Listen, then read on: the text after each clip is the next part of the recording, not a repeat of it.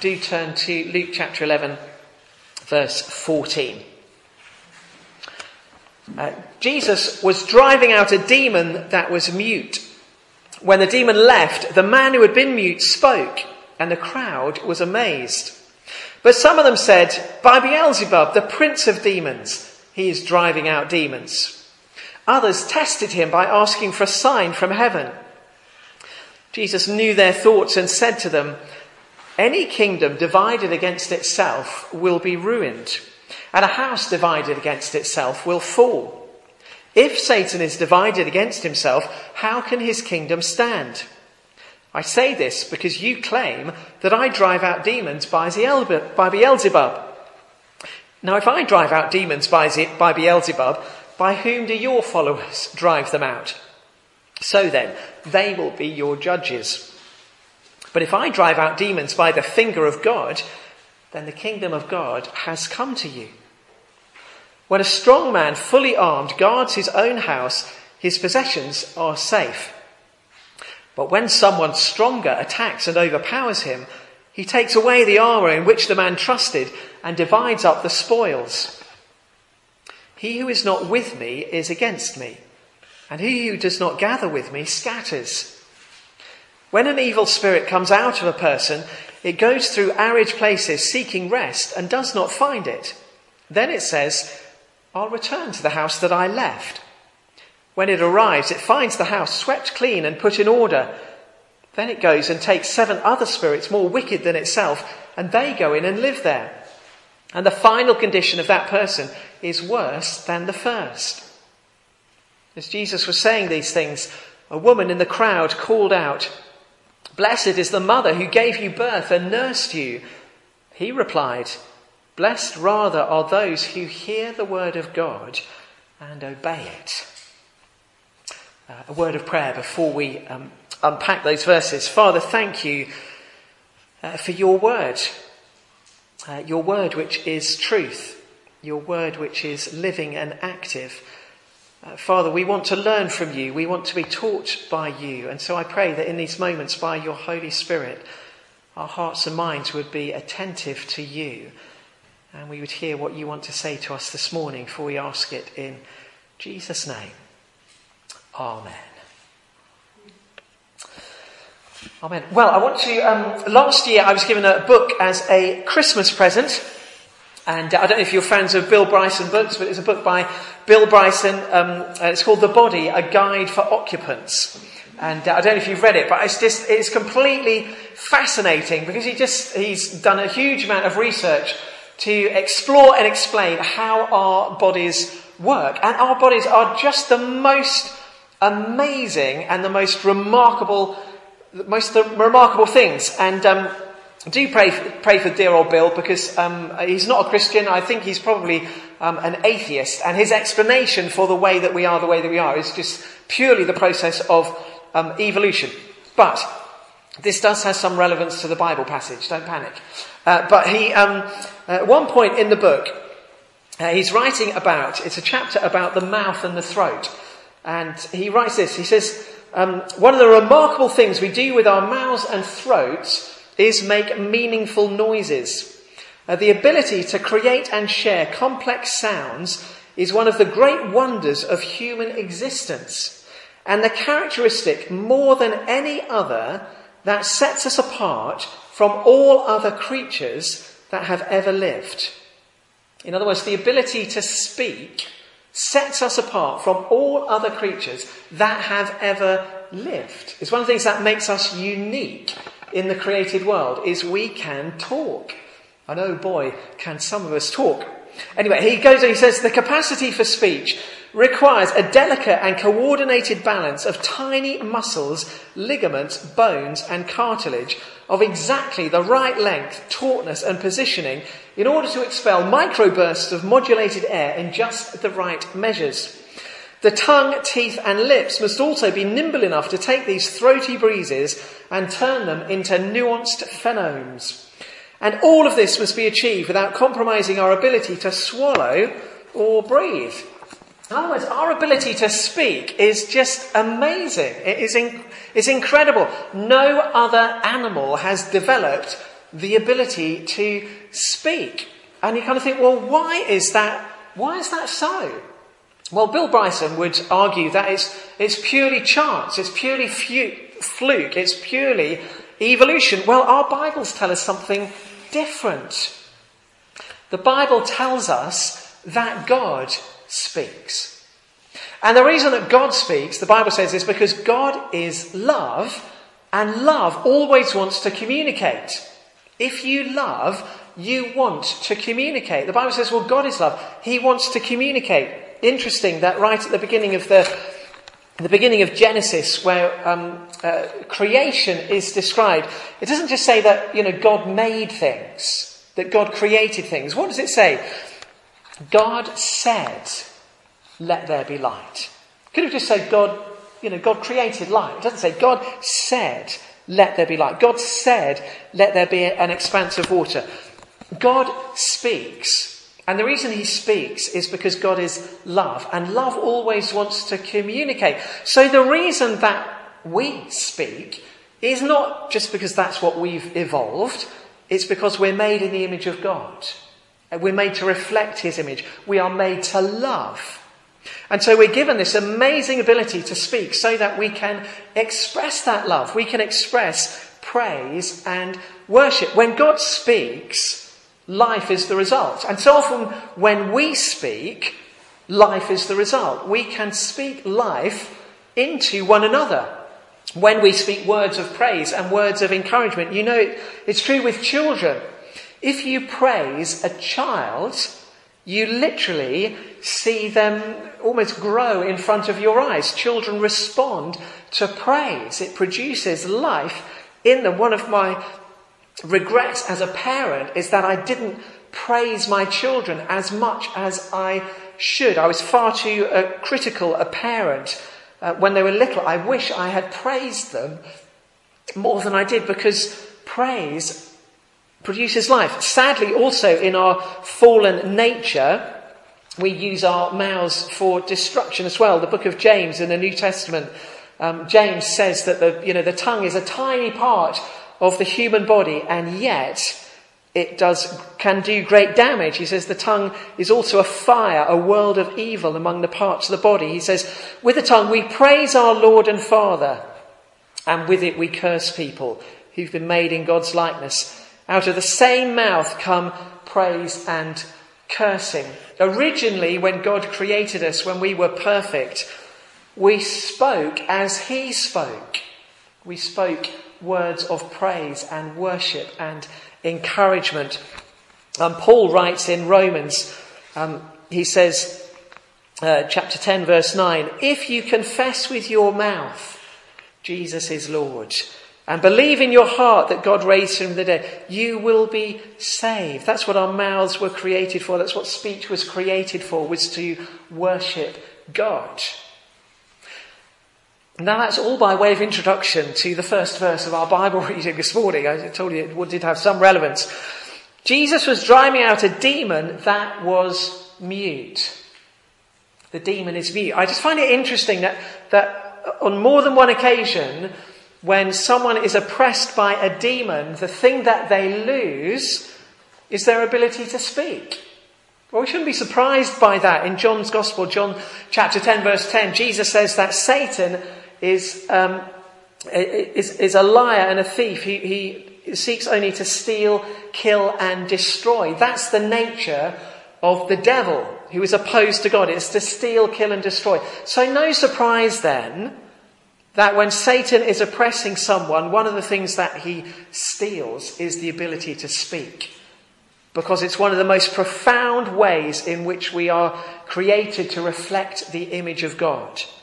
So no surprise that Satan will want to steal that from us. The demon is mute, and as the demon oppresses this man, he has lost his ability to speak. He's lost his ability to praise. He's lost his ability to speak out worship.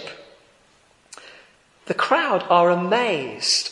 But some of them said, by Beelzebub, the prince of demons, he's driving out demons. One of the, one of the uh, things that we do, if we don't, if we don't like what someone else is saying or doing and we want to oppose them, One of the things that we do is we demonize them. We do, even if they're doing something that looks good, if we don't like them and we don't want to approve of the way that they're doing it, what do we do? We demonize them. People do it the whole time in our society. People demonize other people, and that's what they do with Jesus, where they, they can't, they know he's done something remarkable, but they don't like it and they don't want to approve of it. So they say, okay, well, the only reason you've done it is because you're the chief of demons. Others tested him by asking for a sign from heaven. Sometimes people see the good things that Jesus does, but they, they say, well, well show us another sign. Uh, we want more proof. It's, it's one of the ways in which people resist um, submission to Jesus. Because sometimes people see Jesus and they look at the character of Jesus and they see how wonderful he is, but they resist following him. And so the reason that the one of the ways in which people do that is to say, well, uh, okay, I can't deny that you do some wonderful things, but I'm not convinced, and I won't be convinced until I've got more proof. I had a friend some years ago who resisted following Jesus for many years, even though they could see how wonderful he was. And if, the, the, the, way they kind of did that was, well, I, I've got more questions that I want answered. I want more proof. Um, in the end, they gave in and started following Jesus.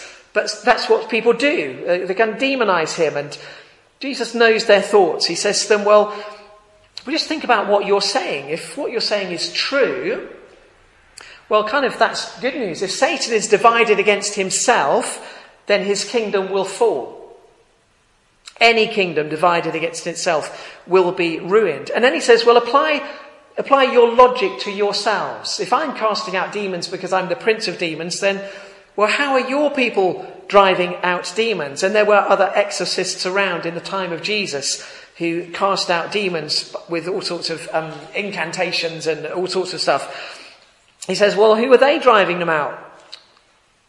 Uh, by whom do your followers drive them out? So they will be your judges. And then Jesus says this, verse 20.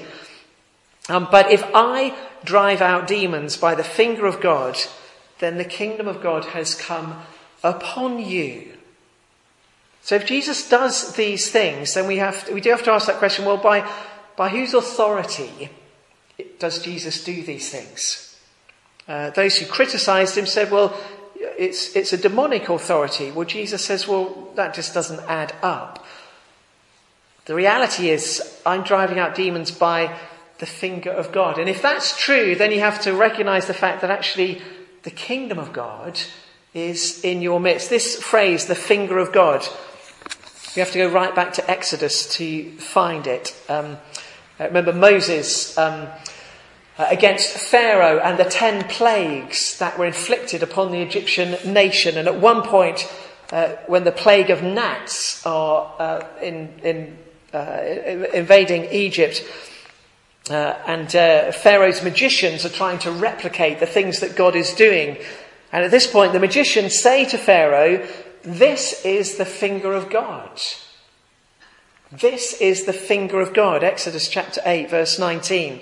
This is the finger of God. In other words, even the magicians in Pharaoh's day recognize that what is happening is of divine origin. And therefore, Pharaoh needs to wake up to what is going on. And Jesus is kind of saying the same thing. He's saying, actually, you need to wake up to the reality of what is happening in front of you.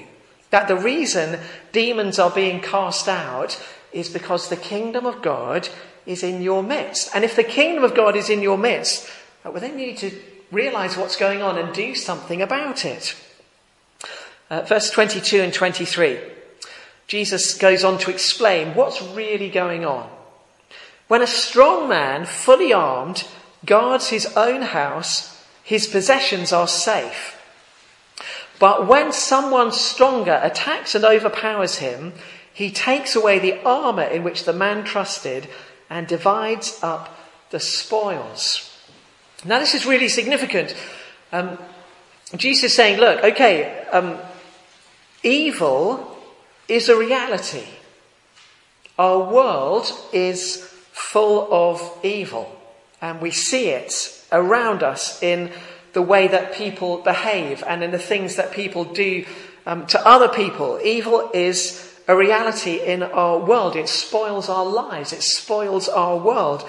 And so often we feel that there's nothing that we can, you know, we can do about it. The way that Hollywood, the Hollywood, you know, Hollywood movies present the battle between good and evil is almost as a battle between equal but opposites. And in the movies, uh, sometimes um, evil gets the upper hand and sometimes good gets the upper hand. And, and in the end, by the end of the movie, usually um, good triumphs. That's not the reality that Jesus uh, paints uh, at all. He says, Evil may be a strong man, fully armed, guarding his house and his possessions, but when someone stronger attacks and overpowers him, in the battle against evil, Jesus is saying, Someone stronger is here. That's why Jesus is able to cast out a demon because he says, Someone stronger is here. Jesus is stronger than any evil that we may face.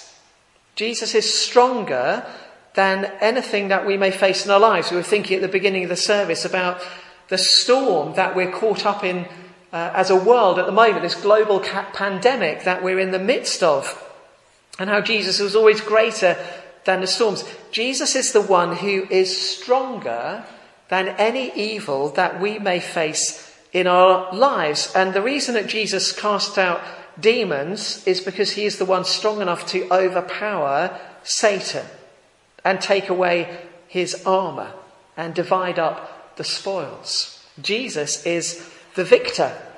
In uh, Paul's, um, one of Paul's letters to the church in Ephesus, Paul writes about this um, battle against evil that we are faced with and that we're caught up in. Uh, and he um, gives encouragement to the church in Ephesus. He says, Be strong in the Lord and in his mighty power. Put on the full armour of God so that you can take your stand against the devil's schemes. For our struggle is not against flesh and blood, but against the rulers, against the authorities, against the powers of this dark world, and against the spiritual forces of evil in the heavenly realms. Uh, first thing in uh, um, battling evil is recognizing the source of evil. It's not the things that we see, it's the things that are behind what we see rulers, authorities, the powers of this dark world. That's against whom our battle really is. And in Colossians chapter 2, verse 15, uh, Paul writes about the victory of Jesus on the cross. He says, on the cross, having disarmed the powers and authorities, he made a public spectacle of them triumphing over them by the cross. So what does this, what does this mean for us? What's the application for us? Well, the application for us is that if we align ourselves with the Lord Jesus Christ, if we declare that Jesus is Lord, we have won the battle against evil. We have won the battle against evil. On the cross, Jesus won a victory over sin and death. And if we align ourselves with Jesus, we share in that victory.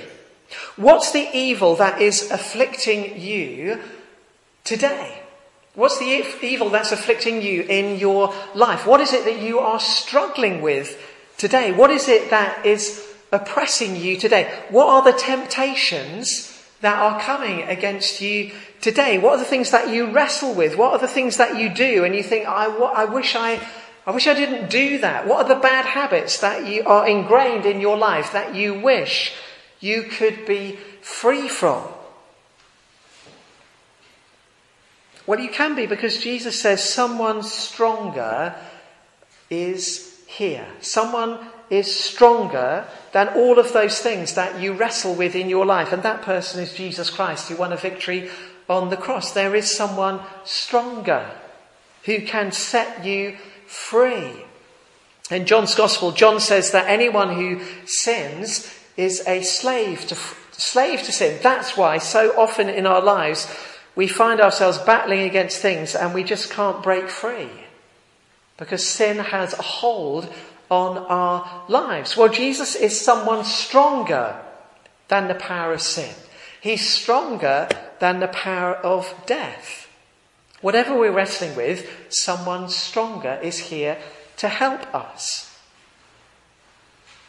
Whatever you may be wrestling with this morning, There is a Saviour. There is a victor. There is one who is stronger than all of those things who can set you free. Um, Jesus goes on, verse 24. He says, When an evil spirit comes out of someone, it goes through arid places seeking rest, it doesn't find it. Then it says, I'll return to the house that I left. When it arrives, it finds the house swept clean and put in order.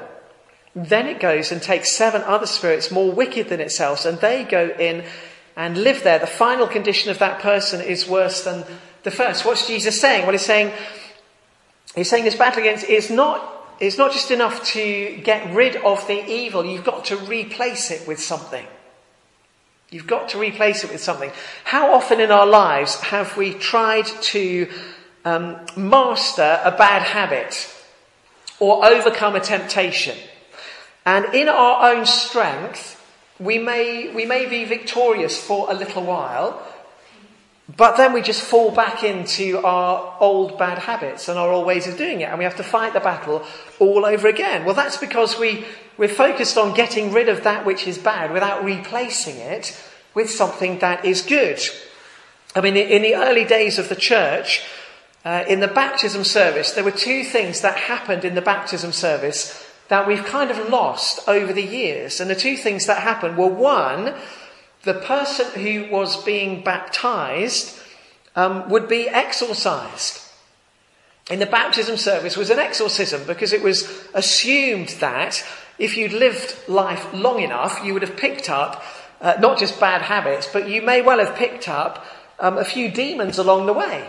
And so you would, there would literally be an exorcism in the baptism service to make sure anything that was oppressing you, anything um, unclean, spiritually unclean that shouldn't be there, it would have been dealt with. It would have been cleared out of the way. In the name of Jesus, anything unclean, we command it to leave you. But then, uh, in the baptism service, you would be filled with the Holy Spirit. That would be the prayer. That the evil having gone, you would now be filled with the power of God. You'd be filled with the Holy Spirit so that you're not just swept clean, so that the Spirit can wander around and the, the demon can wander around and think, oh, well, I've got nowhere else to go. I might as well go back home. You've been filled with the Holy Spirit. So now that victory has been established in your life. And as I say, over the years, when you read the modern baptism service, uh, that exorcism is, is now it's just it's a tiny little part. You wouldn't even recognize it as an exorcism. It's a fight valiantly against the world, the flesh, and the devil. But that it began as an exorcism, and um, over the years, the bit about being filled with the Holy Spirit has been separated out from baptism and plonked into another service called confirmation. Why you have to wait until you're confirmed to be filled with the Holy Spirit, I do not know. Have, if you baptize, you need the Holy Spirit. Anyway, that the point is don't just concentrate on getting rid of the evil. You need to be filled up with the good. You need to be filled up with the presence of Jesus, with the one who is stronger than all of these things. Because as long as we live this life, um, Satan is always trying to steal, kill, and destroy. He's always snapping at our heels. He's always trying to rob us of the good things that we have. He's always trying to find a sneaky way back into our lives. And the way to overcome him is to be totally aligned with the one who is stronger and to be filled with the presence of the one who is stronger, to be filled with the presence of Jesus. Which is why, at the end of the passage, when this woman um, calls out from the crowd, Blessed is the mother who gave you birth and nursed you. How wonderful you are. And yes, Jesus is Wonderful. No denying that. Absolutely. But it's not enough simply to recognize how wonderful Jesus is. If we want to establish these things in our lives, Jesus says, Blessed rather are those who hear the word of God and obey it. Who hear the word of God and obey it. So say at the start of the service, I was reading that passage earlier on in Luke's Gospel about the disciples caught up in a storm, and the way that they overcome the storm was by having Jesus in the boat with them. If you want to overcome the storms in your life, you need to have Jesus in the boat. You need to hear the word of God and do something about it. If you want to be, if you want to overcome temptation, If you want to win the battles over the evil that oppresses you, then you need to hear the word of God and obey it. And the wonderful thing is, as we, uh, just to go right back to where we began, the reason we can hear the word of God is because God is love and God speaks. He wants us to hear his word because his word is life giving. It gives us life and it sustains life in us. So let's choose this morning. Let's be resolved to hear the word of God and to obey it. Because when we do, then we can share his victory of the cross. We can live in it. Let's pray for a few moments as we um, begin to draw to a close. And in these moments, let's acknowledge, let's turn to the Lord Jesus. Uh, whatever you may be facing in your life, we, as I say, we're, we're caught up in a, a, just a global uh, conflict at the moment, this pandemic that is so devastating our world. We're caught up in all kinds of storms in our personal lives as a consequence of that. And yet, in Jesus, we have someone stronger, someone who has overcome all of these things, someone who has won a great victory, who's made a public spectacle of evil, who's won a victory, and he invites us to share in that victory with him. So, Jesus, we choose this morning to stand with you. To stand with you, the one who has overcome, the one who is the same yesterday, today, and forever.